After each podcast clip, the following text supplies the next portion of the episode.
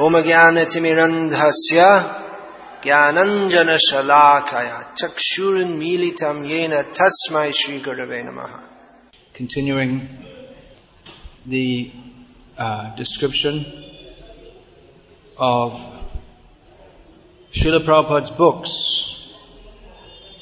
Srila Prabhupada's making Bhagavatam's message available, therefore, did not mean mere simplification. It meant urgently addressing the reader to give up the world of illusion Hare Krishna, and take to, and take to the eternal liberation of Krishna consciousness. Prabhupada was making available to the average reader spiritual truth that had been hidden and unavailable even to austere practitioners of yoga and learned brahmanas proficient in Sanskrit. Old wine in new bottles, Prabhupada called it. The Vaishnavas' arguments against impersonalists had been chalked out by Madhvacharya and Ramanujacharya and later synthesized by Lord Chaitanya into the philosophy of Achintya, Achintya Bheda Bhed simultaneous oneness and difference. Yeah, actually this, the arguments that Prabhupada gives against impersonalism, they're all classic arguments. It's not that Prabhupada made them up. The idea, the idea, for instance, is saying that, well, if you're all one, then if one jiva gets liberation, then all jivas should get liberation. So this is a classic argument against Mayavad. And all of the arguments Prabhupada gave were.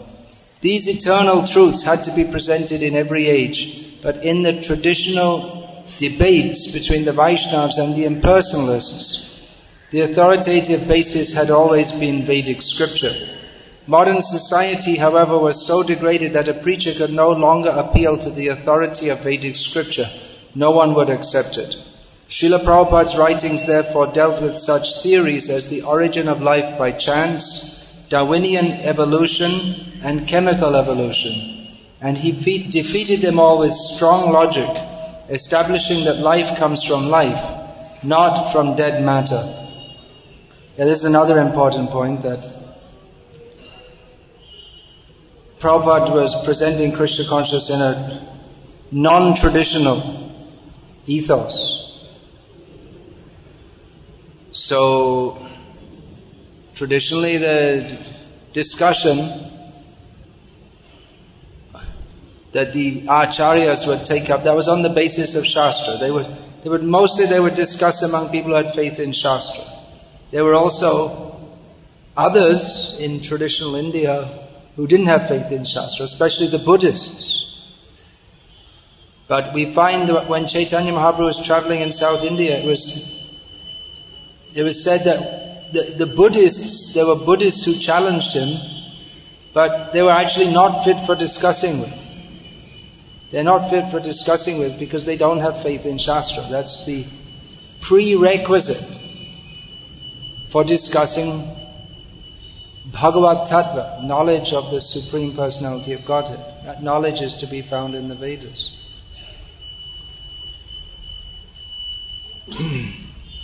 but Prabhupada, where he went, most people never even heard of the Vedas. They never heard of Srimad Bhagavatam. They never heard of Krishna. So he had to, he presented the Shastra. He felt himself ready to come to the West when he had three volumes of Srimad Bhagavatam printed.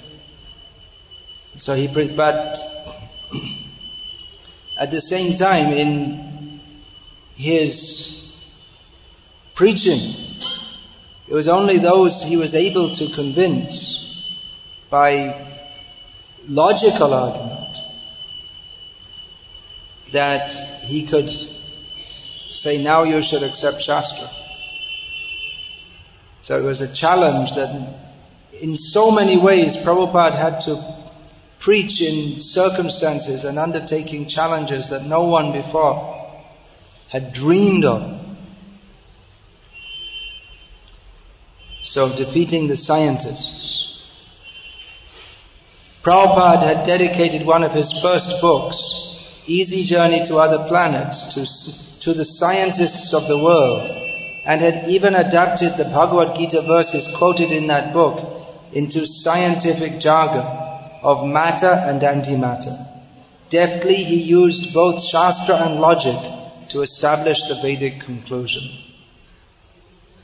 Prabhupada's writings also combated the false teachings of bogus yogis, gurus, and so-called incarnations who had appeared like a tidal wave of falsity in Kali Yuga,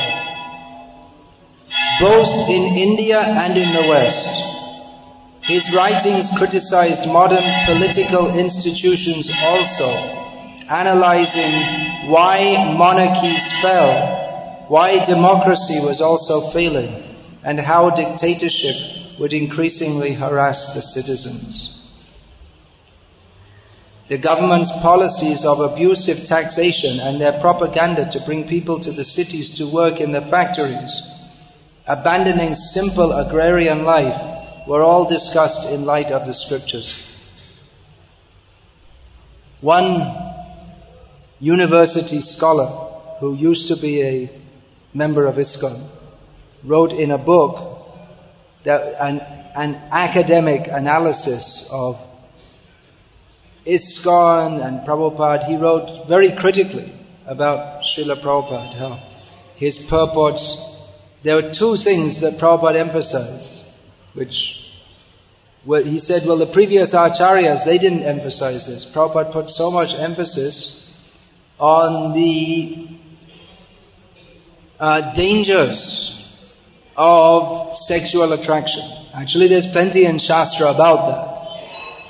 Anyone who knows, who's taken the trouble to learn a few shlokas can immediately tell a few shlokas from Shastra speaking about the how sex is the binding force in material life.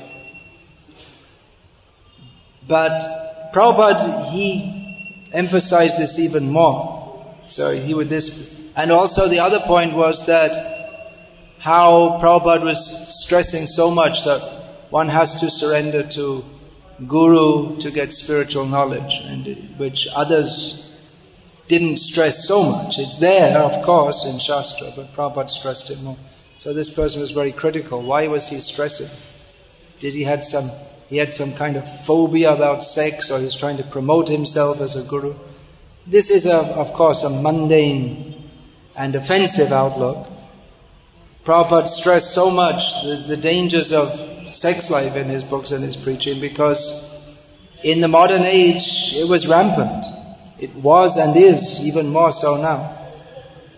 Whereas in traditional society in which Shastra was preached, there were controls for sex. There was control. And even we have in Shastra stories just like how the rishis fell down with the uh, Vishwamitra, with Menaka and quite a lot others. But we have to understand that they, these incidents are narrated because that wasn't normal.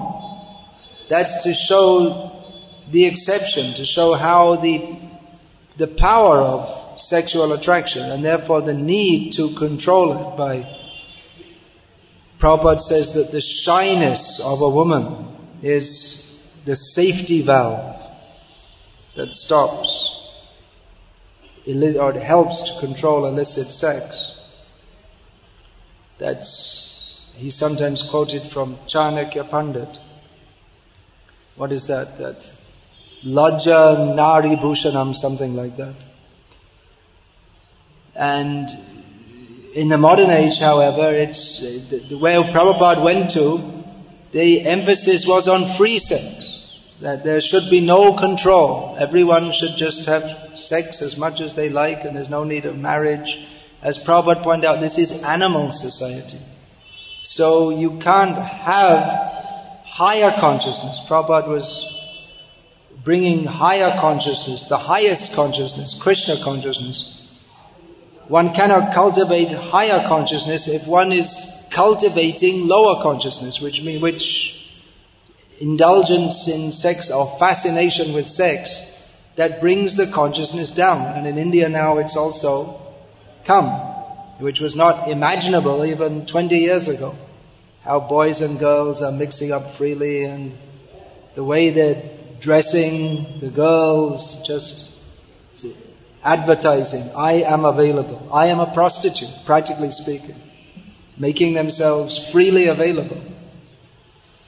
So it was a different atmosphere. So Prabhupada was emphasizing that this Tamo dwaram yoshitam yoshi sangam.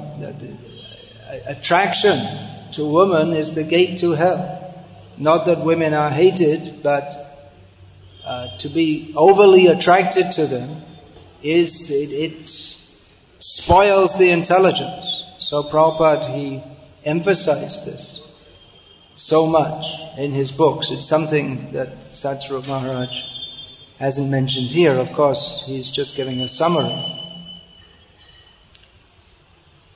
So, in his travels, Srila Prabhupada had observed the rampant degradation of human society, sexual liberation. Well, he did say it.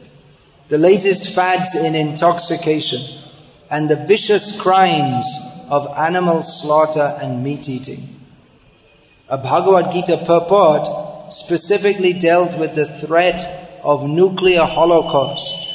Prabhupada writes, such people are considered the enemies of the world because ultimately they will invent or create something which will bring destruction to all. Indirectly, this verse anticipates the invention of nuclear weapons, of which the world is today very proud. At any moment, war may take place and these atomic weapons may create havoc. Such things are created solely for the destruction of the world and this is indicated here. Due to godlessness, such weapons are invented in human society. They are not meant for the peace and prosperity of the world. Hmm. Prabhupada is very critical about almost everything that we're proud of. India is very proud. We have a nuclear weapon. We have nuclear bombs, but Prabhupada said these are created due to godlessness. Prabhupada's criticisms were strong and authoritative, befitting a true Acharya. His uncompromising spirit was appealing. He was not a timid scholar pointing out some obscure historical references. Yet underlying his writing, a humble tone of request spoke to the heart as the servant of the servant of Krishna, he asked everyone to please take up Krishna consciousness and be restored to his original constitutional position of eternity, bliss, and knowledge. Prabhupada was making his books practical, but to do so required care and deep meditation. He combined the thoughtfulness of a textual scholar with the practical applications of a transcendental social and political reformer. So many scholars had already presented their English editions of Bhagavad Gita, yet not a single reader had become a devotee of Krishna. Prabhupada's Bhagavad Gita as it is, however, was creating thousands of devotees. That's an important point, isn't it? So many editions of Bhagavad Gita were there before Prabhupada brought out his edition. And the whole Bhagavad Gita is to bring us to the point of becoming devotees of Krishna. But in all the other editions, not one, from all those editions, not one single person had become a devotee of Krishna. But from Prabhupada's edition, thousands of people became devotees. So that's an important point we can use when we're distributing Prabhupada's Gita. And people say, well, I already have Bhagavad Gita. This is Bhagavad Gita as it is. And this is the proof that by reading this edition of Gita, so many people became devotees. Whereas so many other editions, no one ever becomes a devotee. They'll even tell you not to become a devotee. It, as Dr.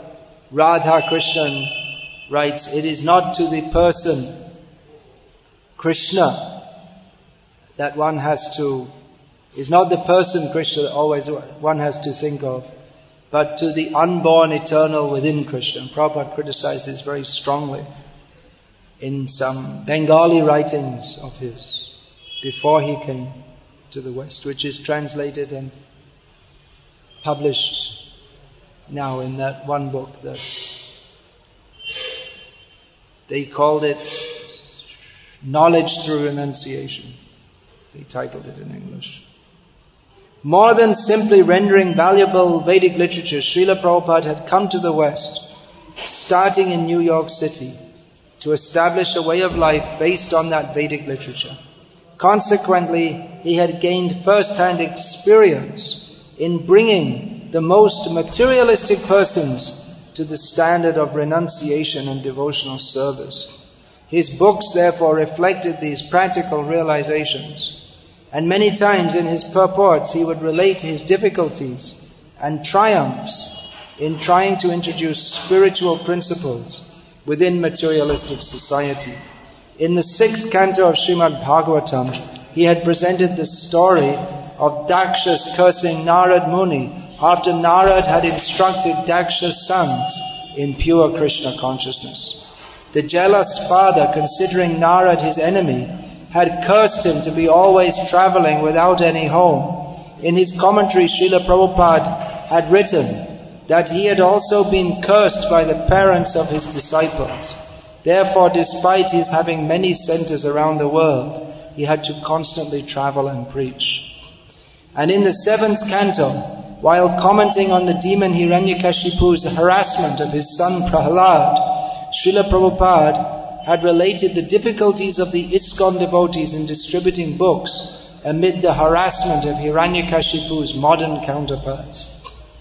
Thus, Prabhupada was imbuing his literature with the thoughtfulness of his own personality, that of a pure devotee faithfully dedicating his body, mind and words in service to the Bhagavata. As the word Bhagavata refers not only to narrations about the Supreme Lord, but also to the Lord's devotees, Srila Prabhupada was himself Bhagavata. And through his books, one could gain the inspiration of service to both the book and the person Bhagavata. After two weeks in Hawaii, Srila Prabhupada was well into the eighth canto, averaging up to 300 digits daily. His health improved also, although his sleeping remained minimal. Of course, Prabhupada said reflectively, it is very good from the spiritual point of view if you don't sleep much when news came of a temple president having difficulty with his GBC authority, Srila Prabhupada saw it as another example of how his writing work, his most important preaching, could be hampered by disruptions. He therefore composed a letter addressed to all the governing body commissioners. My dear GBC disciples, please accept my blessings. Over the past 10 years, I have given the framework and now we have become more than the British Empire. Prabhupada said, ISKCON has become more than the British Empire. Because there used to be a saying that the sun never sets on the British Empire. Because the British Empire is spread all over the world. So if it's, if the sun is set in India, it may still be shining in British Guyana in South America, something like that. Prabhupada joked when he came to England because England's famous for being very cloudy and rainy. He said, I heard that the sun never sets in the British Empire, but it never rises in, in Britain. So he said, we're more than the British Empire. We're, we're established in more countries than the British Empire was. Even the British Empire was not as expansive as we. They had only a passion of the world and we have not completed expanding. We must expand more and more unlimitedly. But I must now remind you that I have to complete the translation of the Srimad Bhagavatam. This is the greatest contribution. Our books have given us a respectable position. People have no faith in this church or temple worship. Those days are gone. Of course, we have to maintain the temples as it is necessary to keep our spirits high. Simply intellectualism will not do. There must be practical purification. So I request you to relieve me of management responsibilities more and more so that I can complete the Srimad Bhagavatam translation. If I'm always ha- if I'm if I am always having to manage, then I cannot do my work on the books. It is a document. I have to choose each word very soberly. And if I have to think of management, then I cannot do this. I cannot be like these rascals who present something mental concoction to cheat the public. So this task will not be finished without the cooperation of my appointed assistants, the GBC, temple presidents and sannyasis. I have chosen my best men to be GBC, and I do not want that the GBC should be disrespectful to the temple presidents. You can naturally consult me, but if the basic principle is weak, how will things go on? So please assist me in the management so that I can be free to finish the Srimad Bhagavatam, which will be our lasting contribution to the world. So that Srimad Bhagavatam set is finished now. And there's very good scope for distributing Srimad Bhagavatam, especially here in India. Yesterday one set was, it seems from the announcement, it was sold right from the book table here. So there's scope. In all the, in Marathi they're lagging behind. They only have four cantos of Bhagavatam. It's the best language for book distribution. But we have, of course, many people can read in English. Gujarati set is there, Hindi set is there. So, that will certainly please Prabhupada very much if we distribute sets of his Bhagavatam. Many people have Bhagavad Gita as it is. We should go on distributing them. But this Bhagavatam, especially in Bombay, people have money, so they can buy. So Brajahari Prabhu, you're a book distribution veteran. Now you're in a position to, you could maybe promote that more. In Bangalore, there's some devotees, they're going door to door doing book distribution. And so many times they find people, they have Bhagavad Gita, they have Science of Self-Realization, and they're interested and they just go in and sell them a Bhagavatam set, just door to door. They do about uh, seven or eight sets a week like that. So there's good scope. If we, if we can distribute more and more Bhagavatam sets, then definitely that will be very pleasing to Srila Prabhupada. They don't have it? Oh. Okay, get on their case. Of course it needs a lot of revision, but we can't wait for it to be revised. It should be printed and distributed. Nevertheless. Prabhupada said we should rack our brains to think of ways to distribute the books. Buses. The buses have gone to so many places where our temple, we don't, we can't have temples everywhere yet. We're not ready for that. But the buses have gone to so many places. Sometimes you go to some town and they say, where's your bus? We didn't send, you didn't send your bus for the last three years. Well, what's wrong? You know, they're, they're, they're upset. I already read all the books here. I want some more books. Send your bus. So, you have to send out more buses. This ISKCON Juhu was the, used to be one big bus stop. One for the Sankirtan parties. I came here first in 1977, must have been October. And I'd been here less than 24 hours when I, I came for the first time. I just come from, I was in Delhi I came down to Bombay. They put me on a train. Got stuck for 14 hours in Gujarat. Some derailment.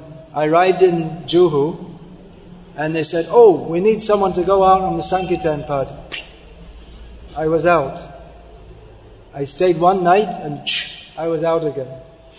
It was actually a BBT library party, traveling in Maharashtra. Those are the days in Maharashtra when everyone all the men in the rural area, they all had dhotis and all these Nehru tupis and those days are gone. But that, at the same time, we didn't have any Marathi books at that time. Now we have. We distributed so many Bhagavad Gitas in Marathi. It's just amazing. Still it's going on. In Bangalore also, our devotees are telling, they're going door to door distributing. And people say, I already have Bhagavad Gita. And they say, take another one. Okay. It's, Bhagavad Gita is so popular. People are, Hindus have a feeling for Bhagavad Gita. So by getting Prabhupada's Gita, they're getting the right idea. Otherwise, this uh, Lokmanya Tilak, his Gita was in what? Marathi or Hindi? Probably in Hindi. Probably more popular here in Maharashtra.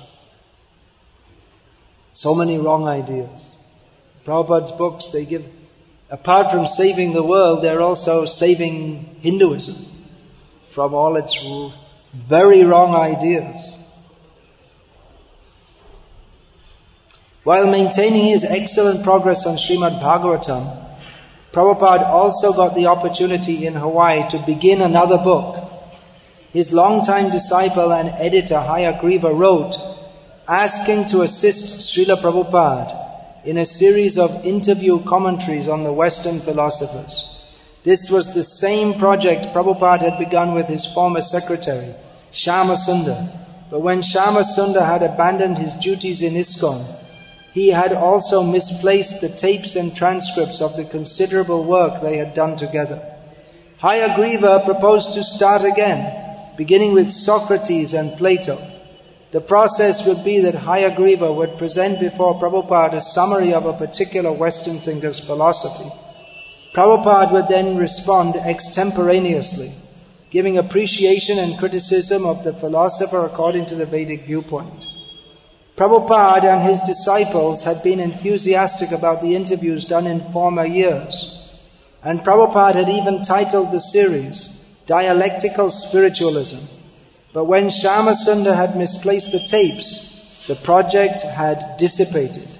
Now, Hayagriva, the former English professor and original editor for Back to Godhead in America, asked to be allowed to come to Hawaii for reviving the philosophy book and for spending time with Prabhupada. Like various other disciples, Hayagriva had given up strictly following the regulative principles. Srila Prabhupada had come to tolerate the reality that some disciples, even after taking vows of initiation, would be unable to resist the strong pull of the senses and would give up the path of active devotional service in ISKCON. In the early days, he and his followers had reacted with great shock whenever her devotee had gone away. But with time, as the unfortunate event had continued to occur, sometimes even striking down leading, trusted disciples, Prabhupada had grown to live with it. But he had never stopped feeling bereaved over a lost son or daughter, especially if that disciple had rendered him significant service and he never withheld his affection from them or his open, loving invitation for them to return. Such a case was Hayagriva, a dear son who had come to Srila Prabhupada during the summer of 1966 in New York. He had given valuable service, but eventually had been unable to follow the simple but strict principles of Krishna consciousness. Ah, had he was unable, I don't know. He chose not to follow them, is more like it. It's to say, someone says, I'm not able to follow the principles. What is that? It's not, no one's forcing you to break the principles. It's your own choice. We're all responsible. Is that, oh, I, I was forced to follow them. No one's forcing you to follow them. It's a misuse of our independence. Now, after suffering the vicissitudes of material life, Everyone understands that word? Vicissitudes? Probably not. It means the, the difficulties, you could say. After suffering the vicissitudes of material life, he had gathered his resolve to come back to his beloved spiritual master. Yeah, beloved. But I would say if you really loved him, you wouldn't leave him in the first place. So. don't mind, but it seems to me a little more like sentimentalism than Siddhanta, this particular comment. Hayagriva entered Prabhupada's room. It's your old Hayagriva, Prabhupada, he said. And he fell to the floor, sobbing. Prabhupada gave him a garland and asked him how he and his family were doing. Then in the presence of the other devotees, Prabhupada related how Hayagriva had been sent by Krishna to help him spread the Krishna consciousness movement all over the world. When Hayagriva said that he had forgotten, never forgotten Prabhupada, even for a day, Prabhupada replied, and I also never forgot you. I was thinking, has Hayagriva gone away? I was thinking like that. Prabhupada's voice broke, his eyes filled with tears and he could not speak. Finally he asked everyone to leave the room. Prabhupada and Hayagriva began meeting daily, sometimes for as long as two or three hours. Dialectic spiritualism was again underway, moving side by side with the eighth canto of Srimad Bhagavatam. And Hayagriva was again in his original position at Srila Prabhupada's lotus feet. Jai, Hare Krishna.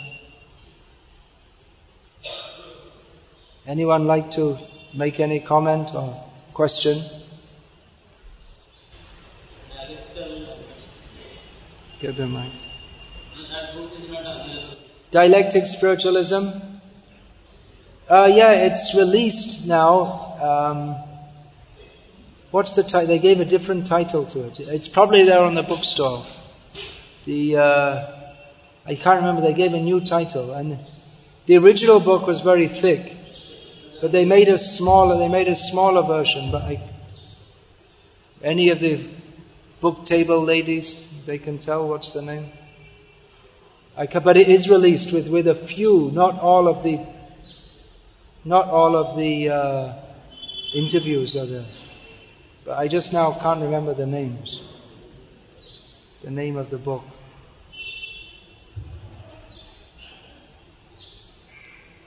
What I was told is that there was somewhat of a problem with the, with the book inasmuch as the devotees presenting the philosophies, they actually presented them wrongly in many cases. They didn't really know the philosophy. They just, they got some summaries and they presented that, but they didn't really know very well. Or they, so there was some problem like that apparently. But that book is available in abridged form. It's a regular It's probably right there on the bookstore. But I just can't remember the name. I didn't I didn't read it in the new edition. I read the old one that was published by New Vrindavan. Big edition, yeah. It was published because the BBT didn't want to publish it because, because of that difficulty. But then uh, New Vrindavan went ahead and published it separately. But it, it's not, it wasn't very suitable for distribution actually.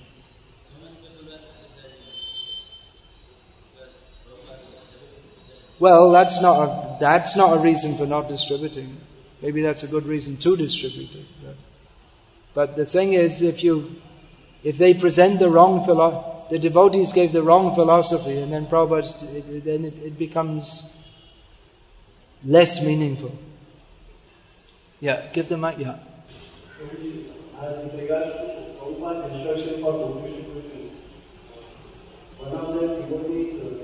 That was for the past. Well, that idea came up when Prabhupada was present, that in future we'll stop book distribution. And Prabhupada wrote a letter back, who is that rascal who said that we shall stop the book distribution?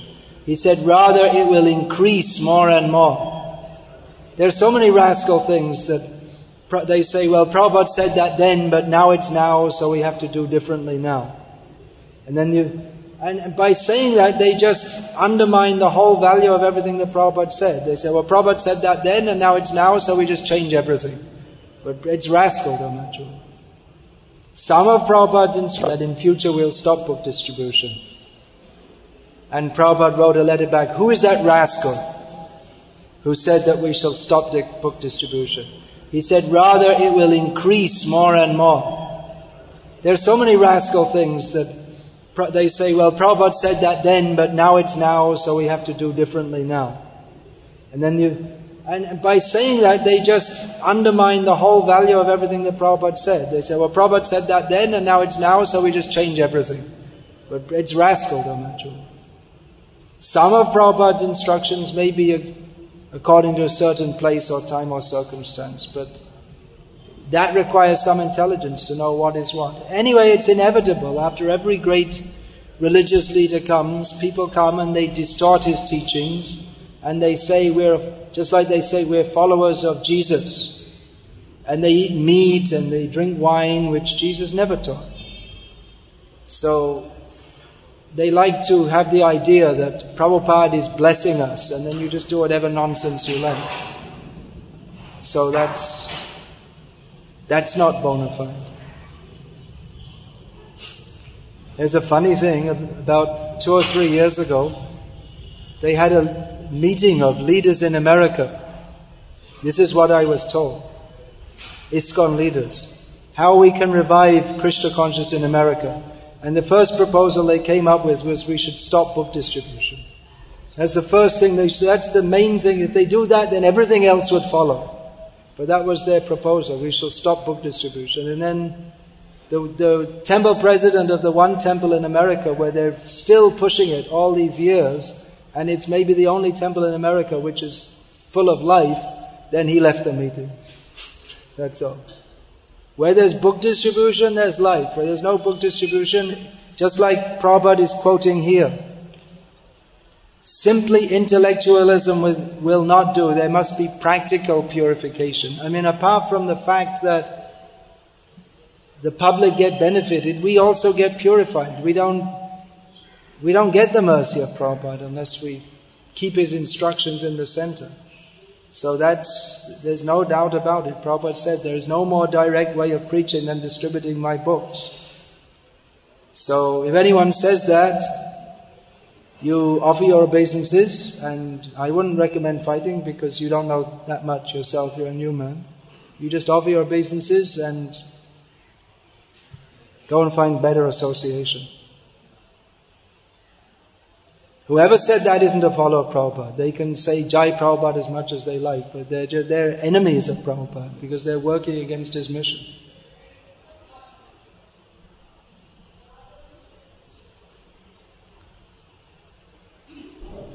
What's the idea behind that? That people don't need Prabhupada's books anymore? We shouldn't distribute books? About what? What? Boiling the milk. We never said to stop distributing books. In fact, all the mass distribution came up long after. Probably this boiling the milk instruction came about 1971 or 72. And the mass distribution started about 1974. It's just an excuse for people to be lazy. Boiling the milk means they'll sit and sleep in the name of doing bhajan. Prabhupada said, we don't want Babaji class. He said, we don't want Babaji class. And people think, oh, well, we'll, we'll take to bhakti and we'll, we'll sit and we'll have big tilak and big beads and we'll sit, we'll, we'll have big japa beads like this and we'll sit and we'll chant 64 rounds. And Prabhupada said, we don't want Babaji class. There are different, traditionally there have been different kinds of devotees. Some are big pundits and they discuss Shastra a lot and then others are, they do, they chant a lot of rounds and they do a lot of parikramas. Some they do a lot of service. Prabhupada, he liked those who are absorbed in service. He gave his choicest blessings to Jayananda Prabhu who he was doing a lot of service. He wasn't a big scholar, but he just did a lot of service. When Prabhupada gave Jayananda Gayatri Mantra, Jayananda was trying to repeat after him. Prabhupada just started laughing because he couldn't pronounce it at all. But when Jayananda left, Prabhupada said that his disappearance day should be celebrated each year, just like the other great Vaishnavas, Prabhupada said. So Prabhupada appreciated that. So you can sit and do bhajan and make sure you have a nice soft bed.